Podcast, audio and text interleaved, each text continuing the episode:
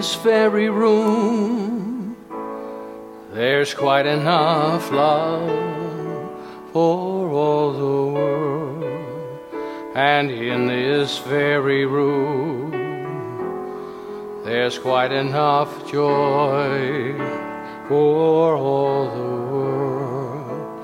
And there's quite enough love and quite enough power to walk through our every fear.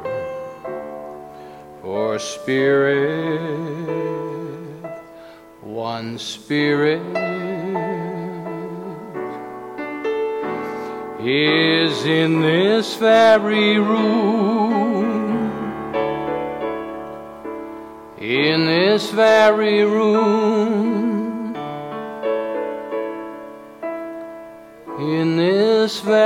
Room. So I invite you to turn your awareness to the, the presence and the principle and the vibration of the Most High that we are immersed in. And what I know about that for myself is when I turn my awareness to this unseen force for good, this spiritual realm, this, this Godhead, this goddess nature, for God is both male and female, this principle not person, of life. I am shifted and changed. And I invite you to join me in that in this moment, knowing that as we open ourselves to this, as we surrender to that, as David Hawkins so beautifully articulates, the most powerful spiritual practice is to surrender ourselves to God. Not to give up, not to quit, not to resign, but simply to understand that we partner with Spirit. This is an activity of that in this moment. And so I address it, I look at it, I recognize it, and I declare my union with it. And so it is not subtraction, it does not diminish me. In fact, it enhances through not addition but multiplication. And so I stand with you in that multiplication. I acknowledge it. I, I sense and see and, and honor this, the, the presence of God within you, the Christ consciousness that lies perhaps dormant for some, but present in each and every one. And for this I give thanks. I know this day is blessed in every way possible. What is necessary for me to, to, to express, not in this, just in this moment, but each moment hereafter I listen deeply. I partner with Spirit. I allow the divine creativity of life to be in, in high, high partnership with myself and my being. And I know this for you as well. I know that our opportunity to live a life of fulfillment, of joy, of creativity, of freedom, of abundance, of prosperity, of health, happiness, beautiful relationships, and, all, and, and anything else that comes to mind for you that aligns yourself with a great good that takes away nothing from someone else is right and perfect. And for this I give thanks. Together we say, and so it is. Well, good morning. You know, as, as, summer sets in, people will say to me, I think you should just go to one service. And I always say, Yeah, but what service do you want that to be? Is it the, is it the 10 or the 11.30? Because when I say we're going to go to one service, I go, well, I, I come at 11.30, so it should be 11. So anyway, just know that. So I wanted to let you know that I appreciate the, the input, but, you know, we just keep doing what we do because what we do is, is so important and there's such great value, and so we just welcome it. But I just wanted to float that up because every once in a while somebody says, yeah, why don't you do one service? Okay, what time should that be? Yeah. Whatever time you come, that's the one that's perfect, and I, we know that. Um, what we've been doing over the last um, uh, several weeks is we've been inviting uh, one of our mem- uh, uh, board of trustee members to come up so that you get to know them and so you get to see these people at work behind the scenes and, and perhaps you're called to be in service in this way. But uh, so we just want to celebrate our heroes, the people that are in such uh, selfless service to our community and, and provide the, the support, not just uh, well, financially as well as spiritually and emotionally that allow us to continue to do what we do. And so I'm going to invite Sheila Visser to come up, and you're going to get to know Sheila for a few minutes this morning. And are you going to be able to stay uh, afterwards? To yes. Okay, awesome. She'll she'll be in the back with me, so I'm going to let you hold that. Welcome again. Good morning. So this is Sheila. This is what she looks like right here, and she is a she is a wonderful member of our our board of trustees. And so I'm going to ask you the question I ask everyone is, when did you um, first start coming to the center? It's been about five years now as of November. Awesome. And so, with being on the leadership and, and, and board, uh, you know, what, what challenges does it, uh, has it presented for you, and what insights or opportunities or, or personal uh, growth has it, has it allowed you? Well, I come to the center because I get my soul food here, and after experiencing it and growing, um, I decided that I wanted to find a way that I could help and contribute. So that's why I volunteered on the board to be of in ser- to be in service. Um, they, the center does such wonderful things both here and outside, and uh, it gave me a chance to be a part of that.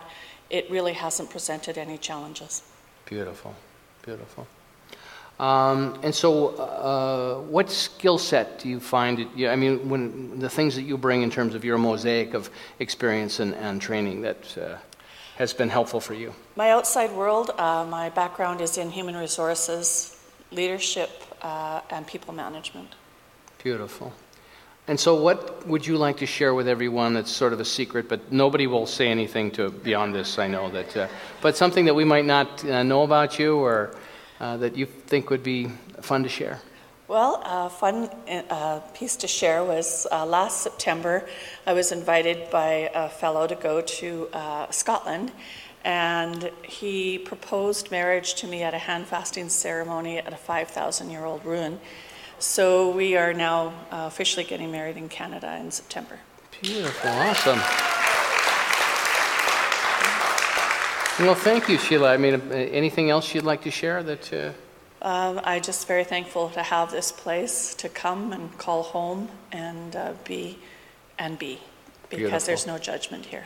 Beautiful. Can I give you a hug and say thank you for your thank support you. and service and helping hold that space for us uh, in, in what we stand for and what we are grow, growing into?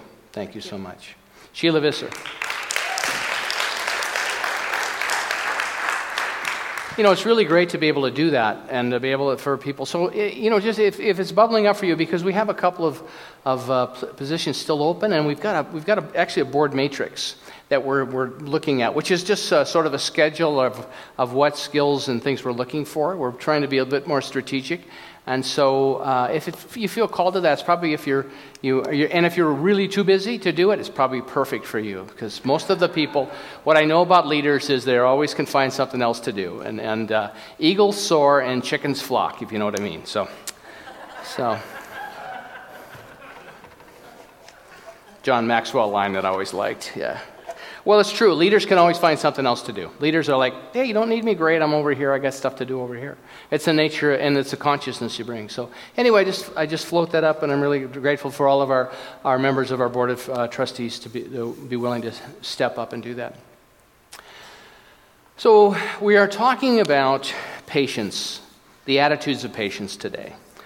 And so, um, it's fascinating stuff, this whole thing around patience, because it seems so, it seems so passive, doesn't it, in the West, this whole thing around who we are and how we show up. But I want to share with you, we've been using M.J. Ryan's book, The Power of Patience, and it's a simple little, little gem of, of, neat little stories and neat little headings. And I've asked um, our video crew to, to uh, pull up a, a, short three minute segment of her, sort of a mosaic of, of, presentations to give you an idea who she is, what she looks like, what she sounds like.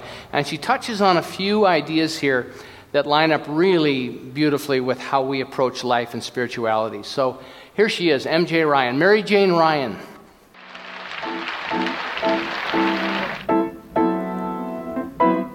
Well, what are the other qualities besides kindness that are right in front of our faces, that are available to us in any moment, that we are too busy, too distracted, too involved with other things to notice, but that we can cultivate in ourselves to create more happiness in ourselves and in the world.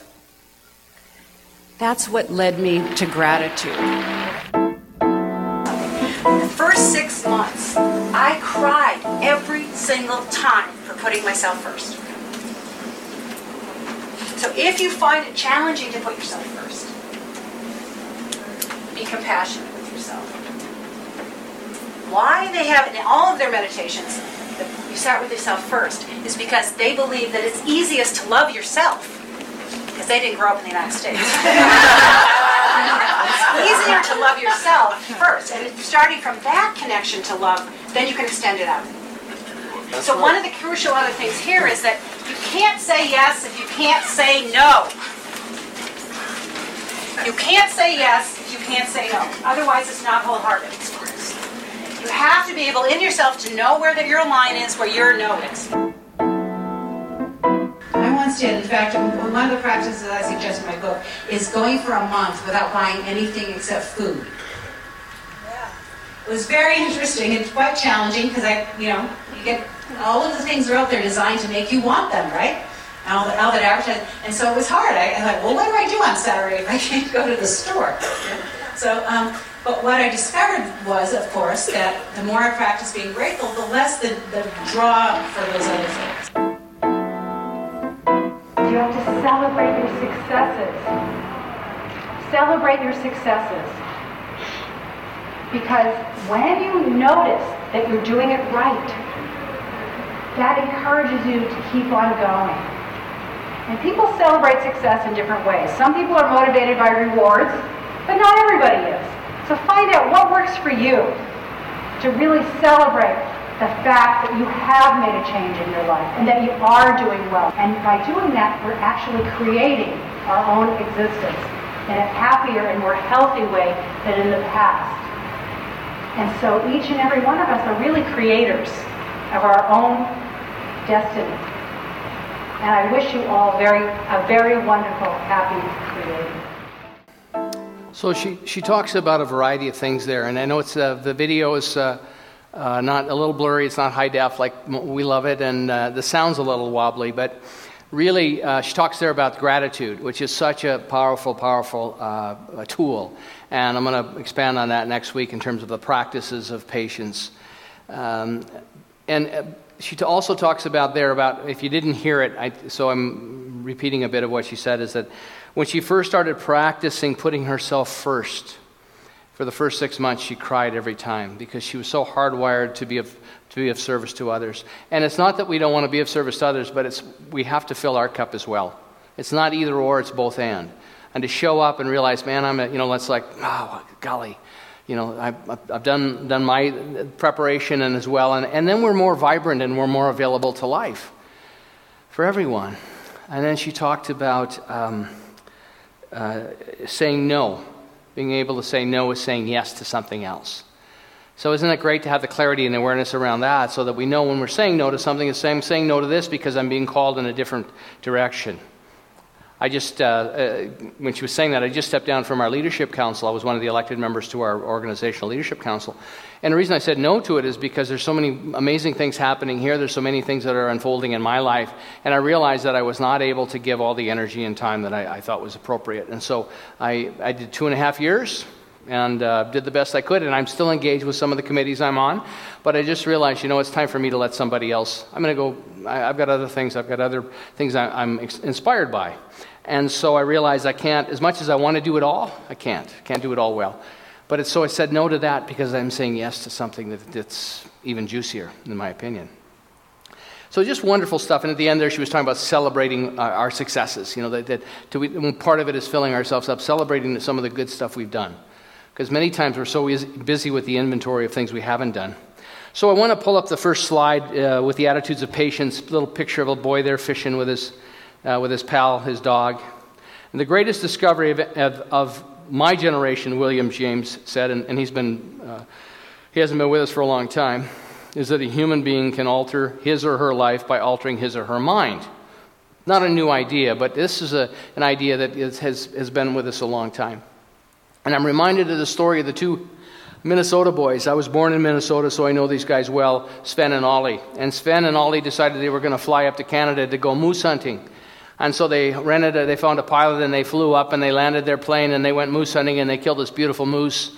And they dragged it back to the airplane and the pilot said, There's no way that we can get that thing. Even if you dress it out here, we can't get that plane uh, on the, too big to put on the plane along with the two of you, myself, and all the equipment. And Sven says, Well, we did it last year. And the pilot says, Really? He says, Yeah, we did it last year. Come on. So pilot says, okay, let's give it a shot. And they stuff the moose into the plane and they put their gear into the plane. And Sven and Ollie are in the back of the plane on top of the, the moose. And the pilot's flying. And about an hour into the flight, sure enough, the plane crashes. And the guys are safe, but the plane's a, a wreck. And, and the pilot looks at them and says, see, know, says, we don't even know where we are. And Sven says, oh, yeah, we do. We, this is the same place we crashed last year with the moose. So, you know, the same behavior over and over again, uh, expecting different results, does not make sense. So, with this, this first idea that comes inspired by uh, M.J. Ryan's The Power of Patience, this idea that I'm still learning, that rather than thinking I'm a bad person, but rather to think, I wonder what is hard about this for me. I'm in a situation, why is this hard for me? Why is it hard for me, as, as MJ Ryan said, why is it hard for me to ask for what I need? Why is it hard for me to say no? Because some people are really good at saying no. Are they not? Yeah. yeah. Yes. Say no. no. There you go. See, you're good at no, saying no too. Perhaps the person that we're impatient with represents a part of ourselves we've disowned in, in psychological terms. This is called projection. So we're in, we, we see something going on, and all of a sudden we're impatient with it. And, and a lot of times there's projection going on. And, and to understand that and realize, oh, wait, there I am doing this, rather than simply do it, but to bring the awareness to it eventually unravels it. So protect, projection is really popular. And when we're aware of it, then we're better able to, to manage it when it starts coming at us. There's a world of difference between feeling like a failure and feeling there's something to learn. So we can decide, you know what, I'm never going to get this right, I'm incapable, blah, blah, blah. Or I'm learning something here. This is a new behavior. New behavior is always uncomfortable. New insight, new practice is always uncomfortable. And so we can decide how we adopt it or not. Give up or, or say, hmm, being, being willing to be uncomfortable. Why, when we ask why it's hard for me, what comes up for us? And many times what comes up for us can be remarkable, it can be transformative. Especially if it keeps coming up for us, then there's something there for us to notice, something for us to do. Our tendency many times is to concretize. We'll say, well, I've always been this way, I'm going to be this way forever. Or I'm going to, I'm going to have to change diapers forever. Anybody here ever changed a diaper besides me? I'm going to be doing this forever. And they just keep coming and coming. It's like, oh, oh. I'm going to struggle financially forever. Is that one of your affirmations? It's not enough, not enough. Going to struggle like this forever and ever and ever. I'm going to be stuck in this job forever. All those things that we can latch onto. And, and the infinite the infinite always says yes. So when we're entrenched, we're concretized in these ideas, then the infinite always says, You got it. You got it. Hmm. What is the new idea? Where do we start? What's the entry point of unraveling some of that stuff? It requires insight, it requires awareness, it requires patience. There's a German proverb that says, Long is not forever, it only feels that way. There's a wonderful story of a, uh, the next slide that comes up is a picture of a, a Buddhist monk. And this is uh, Khyentse Norbu, Tibet, Tibetan monk. And I'll tell you what inspired this quotation you see at the bottom of the slide. He, was, he worked as an extra in Bernardo Bertolucci's The Little Buddha, which is the story of Siddhartha. And he was one of the extras on it. And he was so enthralled with the filmmaking process that he decided he was going to become a filmmaker. So, five years later, he put together a documentary called The Cup, an award winning documentary. And it's a story of some Buddhist monks that become impassioned with the World Cup, which is going on right now. In fact, some people are probably home getting ready for it. I'm sure the German members of our congregation are home getting ready for it, along with the Argentinians.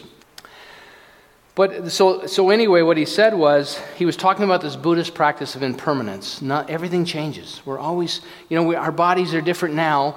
The cells in our body are completely different than they were a few months ago. All been rejuvenated, and, and everything is shifting and changing. But impermanence is not a bad thing. He said that without impermanence, I would fall into despair because. I, so he made this this movie. He said, without impermanence, I would fall into despair because I don't have a BMW but impermanence means my non BMW state may change at any moment. Now, I don't think this fellow's like totally invested in a BMW, but he could be. But I think he's using it as a metaphor for our thinking and our minds. And so the idea is just because I don't have it now doesn't mean I might not have it later. But possibility always exists. And so the great thing about life is, is like the discovery and the open and the willingness to say, wow, that, that's for me, that's possible. A lot of times I learned to practice years ago when I was like uh, working, and one of my spiritual practices was working to exhaustion. So working 14, 16 hours a day, and then I would, you know, and, and then I'm too tired to cook a meal, so I would buy a meal. You know, I'd buy some something not too healthy on the way home. Um, you know, I wouldn't have time to do laundry, so I'd have people doing my laundry. So the extra money I was making working more, I was spending to support my habit, my spiritual practice of exhaustion.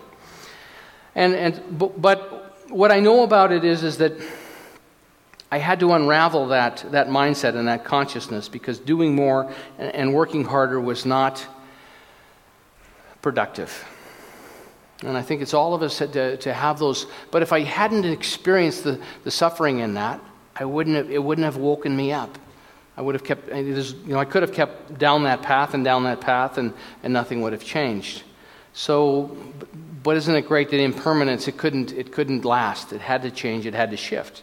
This teaching and this philosophy helped me unravel that, helped me shift that. So the, the next slide is the screws are just as important as the wings.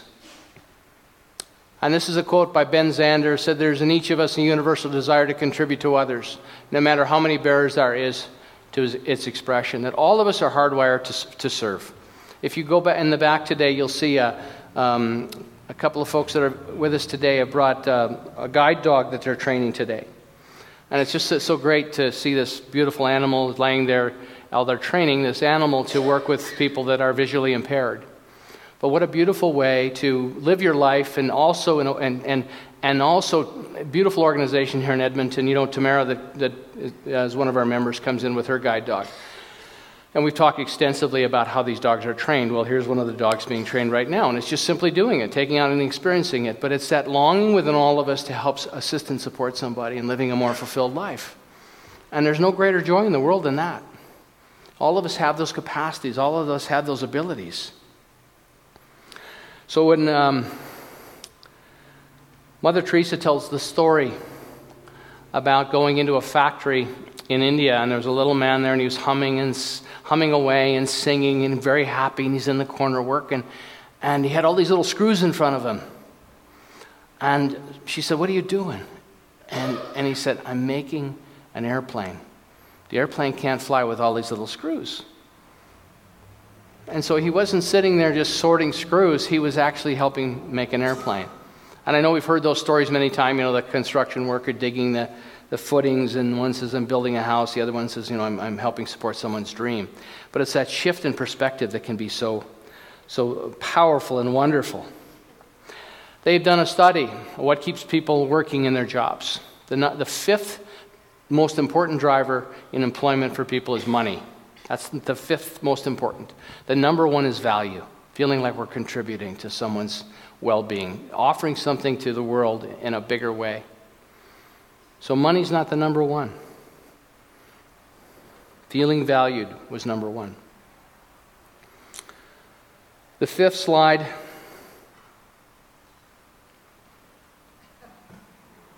There's Lily Tomlin. The thing about the rat race is even if you win, you're still a rat.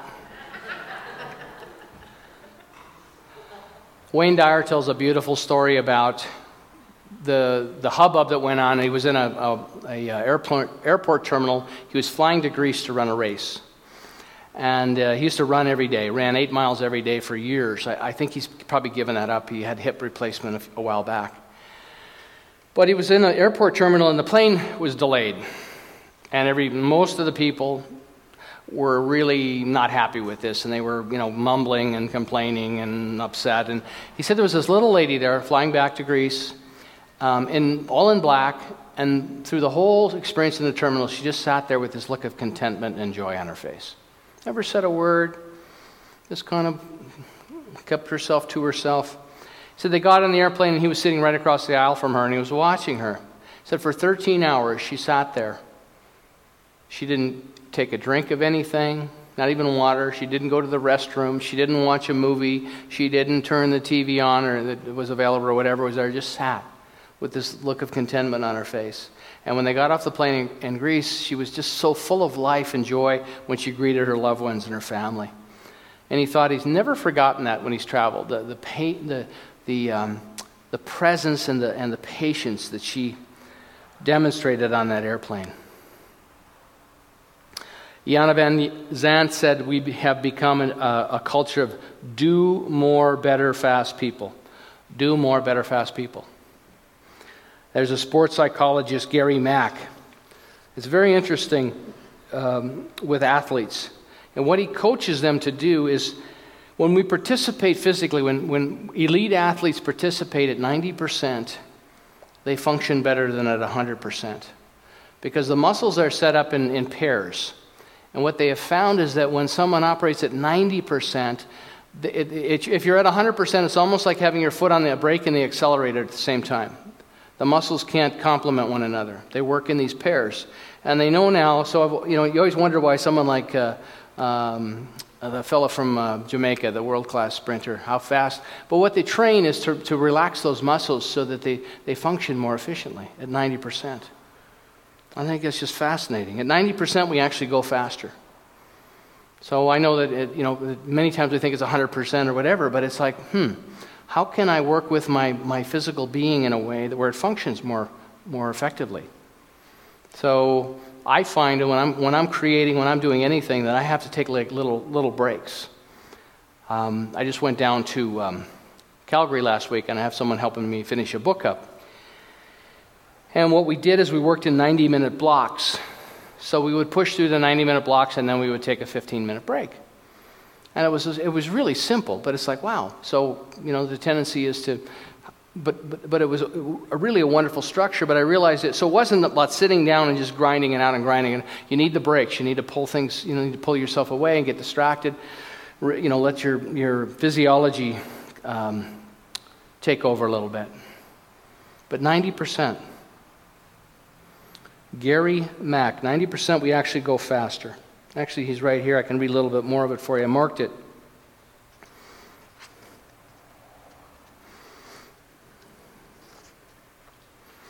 Because voluntary muscles are organized into opposing pairs, like a brake and an accelerator going at the same time. With a 90% effort, athletes expend a lot of muscular energy, but they relax the antagonist muscles that hinder maximum performance. At 100%, the muscles are working against themselves. Fascinating, isn't it? The physiology of the body. And then the, the next uh, slide up here is the, the first rule of holes. When you find yourself in a hole, stop digging. So, once again, same behavior over and over again. Digging deeper might not get you out of the hole.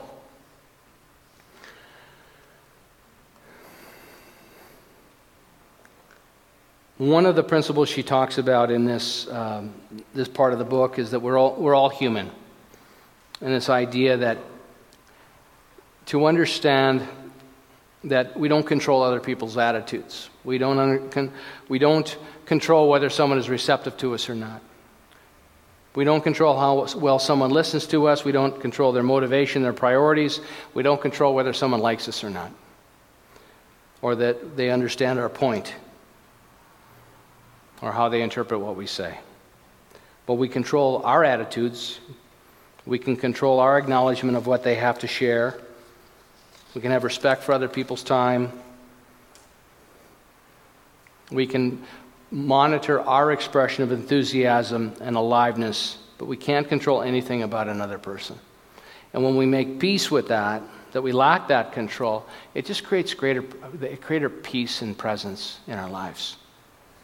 So it's so nice to put that down, that we have to be in charge. Another beautiful idea that she talks about is that it will work out. This, this attitude that we can believe in a happy future and we can wait for it calmly, that it will work out, that we set an intention. If we go to the next slide, it'll work out. There's a quote by Daphne Rose Kingma Faith is a belief in the unseen the quietly held conviction that even though you can't imagine how, at some time, in some place, in the right way, the thing you desire will come to pass. So, what we know in this room is that, that Spirit always says yes to us, it always agrees with the sum total of our consciousness. And so, as we plant seeds, we set intentions, we get to move in that direction. And we help nurture giving birth to that experience. But what many times People have set intentions and it hasn't worked out. But it's still the way to live a life. Because in it, in the longing for it, in the expression and moving towards it, we grow so many skills that we wouldn't grow otherwise. You know, the things that brought me to this work, there were a few things that really connected me to this work. But once I got into the work and I realized how ill prepared I was for it, there was all this learning that, that continues to go on. And I realized, wow, You know, I have certain, I have certain callings within me that say, this is possible, this is possible. I see this in my mind's eye. But what I know about is, is um, I, it's far more valuable in my life to have that and to work with that and to develop the skills in that direction than it is for me to say, oh, just never mind. It keeps me in the game and it keeps me on the cutting edge of my own learning, my own growth, my own deepening. And it's a beautiful thing. So, so I have the belief it's all working out, whether the, re- the results look like I think they should or not. So it's holding it loosely, understanding this, I think this is possible. So it's this or something better. I, I love that phrase. It's this or something better. It's This possibility or something better. So we can believe in a happy future and we can wait more calmly. We must live as if it will turn out without knowing precisely how it will end up. And that is that it's not always easy, particularly when there's a lot at stake. Ultimately, our faith has to ha- ask us to believe that even if it doesn't turn out the way we wanted, which I just spoke of, it is still for the best. We develop resources we never knew we had. We form friendships we wouldn't have otherwise, and we learn skills we could put to good use. So there's no downside to it. Downside, it's just being attached to results many times. It can be that, that sort of uh, uh, trap that we can step into. There's more than one way. The picture of the guy there patience is something you admire in the driver behind you, but not in the one ahead of you. Ever notice that? I love this slide because I can identify with it so much. The guys, when I'm looking in the mirror behind me, oh, they're, doing good. Yeah, they're following me perfectly. It's the ones out in front that I'm challenged with. A lot of our anger comes from believing we have the, the corner on the right way to be, that we know what's right. And I, find, I see this in myself many times. You know, I know the right way it should be. It should be this way, on and on and on. It's like, you know, this morning, I, I what, a, what an amazing uh, example of consciousness and, and, and patience and calm and order. Our soloist didn't show up. So here's Karen Porka, and here's Anna Beaumont, and here's Brown, and here's Josh, our bass player, and here's Tom, our drummer. And so within minutes, they said, Well, we'll do this. You know, the song that everybody stood up for and, and applauded. I mean, all of the, the training and all of the love of music, we got it as a gift this morning. They were right there, ready to step up. But I just thought, wow, you know, it's, it's just like, okay, we move to the next possibility. And, and that's abundance. That's prosperity. To have this talent available, you know, hey, how about this? Can we do this? And to celebrate it. So it's all perfect. But it's not about making, controlling it and saying, wow, whoever didn't show up, we got to we got to punish them. Uh, things happen. Life happens. And I, and I realize in the scope of things, it's not, it's not that huge. But, you know, in my first church, I, I, didn't have a music department. It was either me singing on a Sunday morning, and I had a music director that would teach me three new songs on Sunday morning, and I would still do the talk. You talk about the horse and pony show. Oh my gosh, I finally said to him, Dave, can we just play some CDs this Sunday? I don't think I can sing. Three. And I was singing songs that I had no business singing, but he sure, I think he loved torturing me. Oh, come on, you can learn this one too. Oh, okay. Oh, so we could have done that this morning, but we're not. Yeah. So there's more than one way to do things. Our next slide says, Welcome, teachers of patience, into our lives. Welcome, teachers of patience. Picture the little rascals there Alfalfa and Buckwheat and Darla and Spanky, because they're little rascals, right? And it says, To practice patience, you need a real rascal to help you. It's no use practicing on gentle and kind creatures, they require no patience. This was written in 300 BC. You think they had a problem with it back then? Hey, man, we got a pyramid to build. Where's everybody?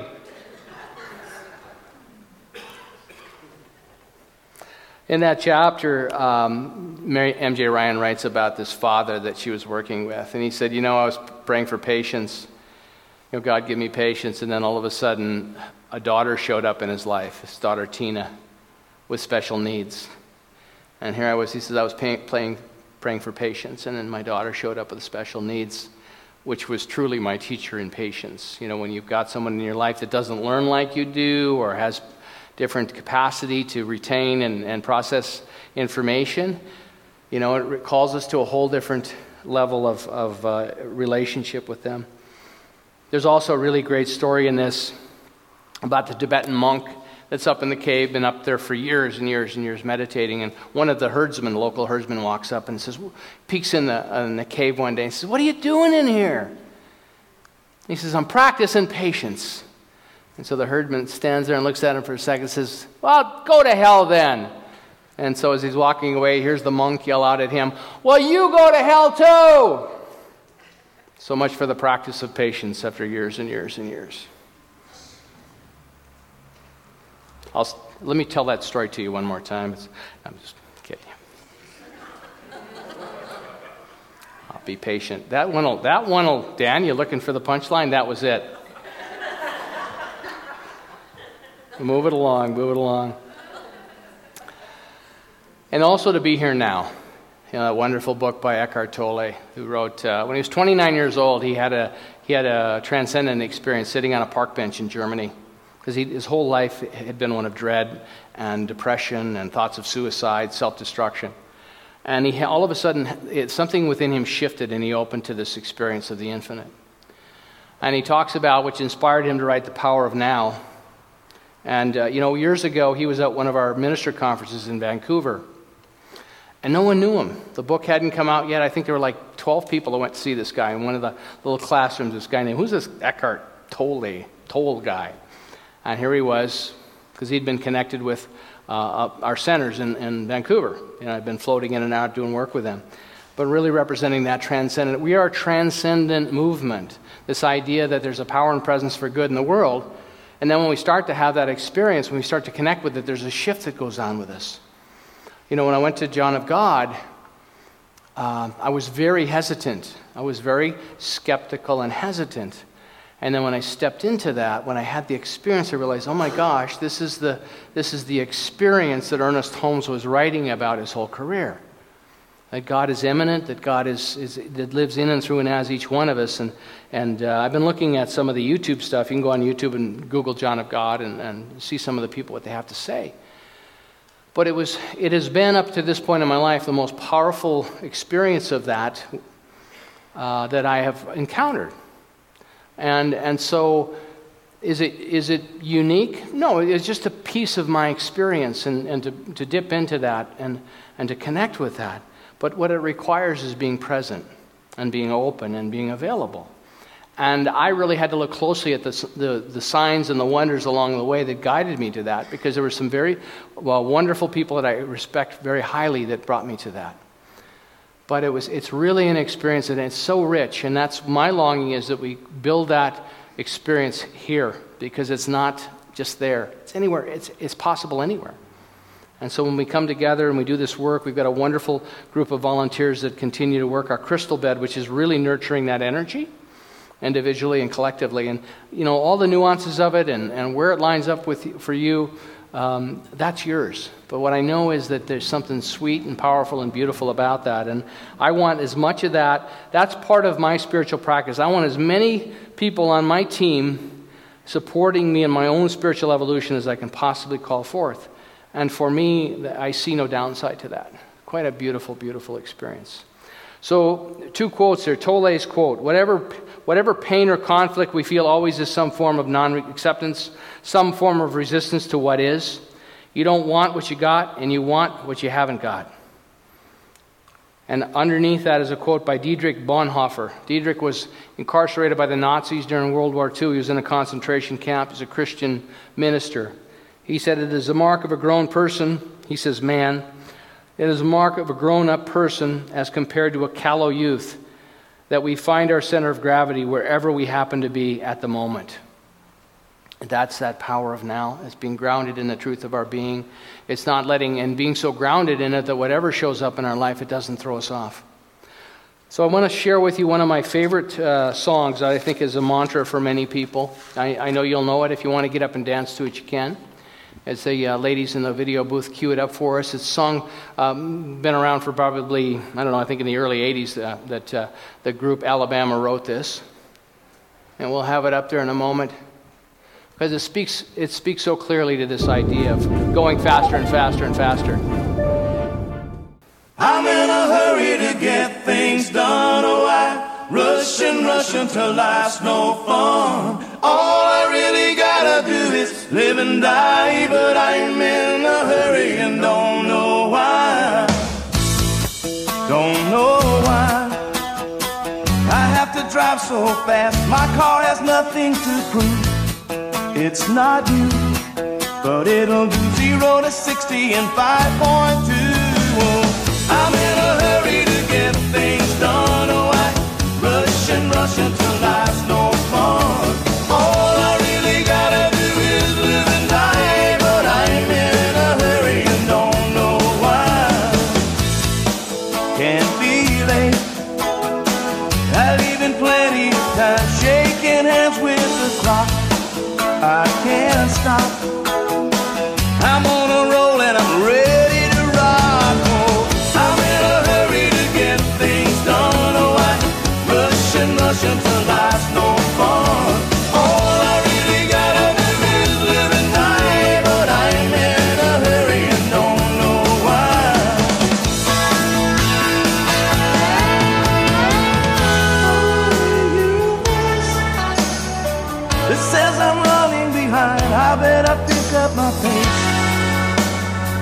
It's a race and there ain't no room for someone in second place.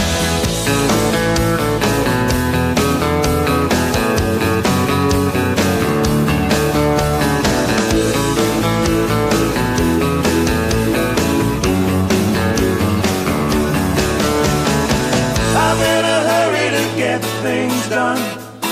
I rush and rush until life's no fun. Oh, All live and die, but I'm in a hurry and don't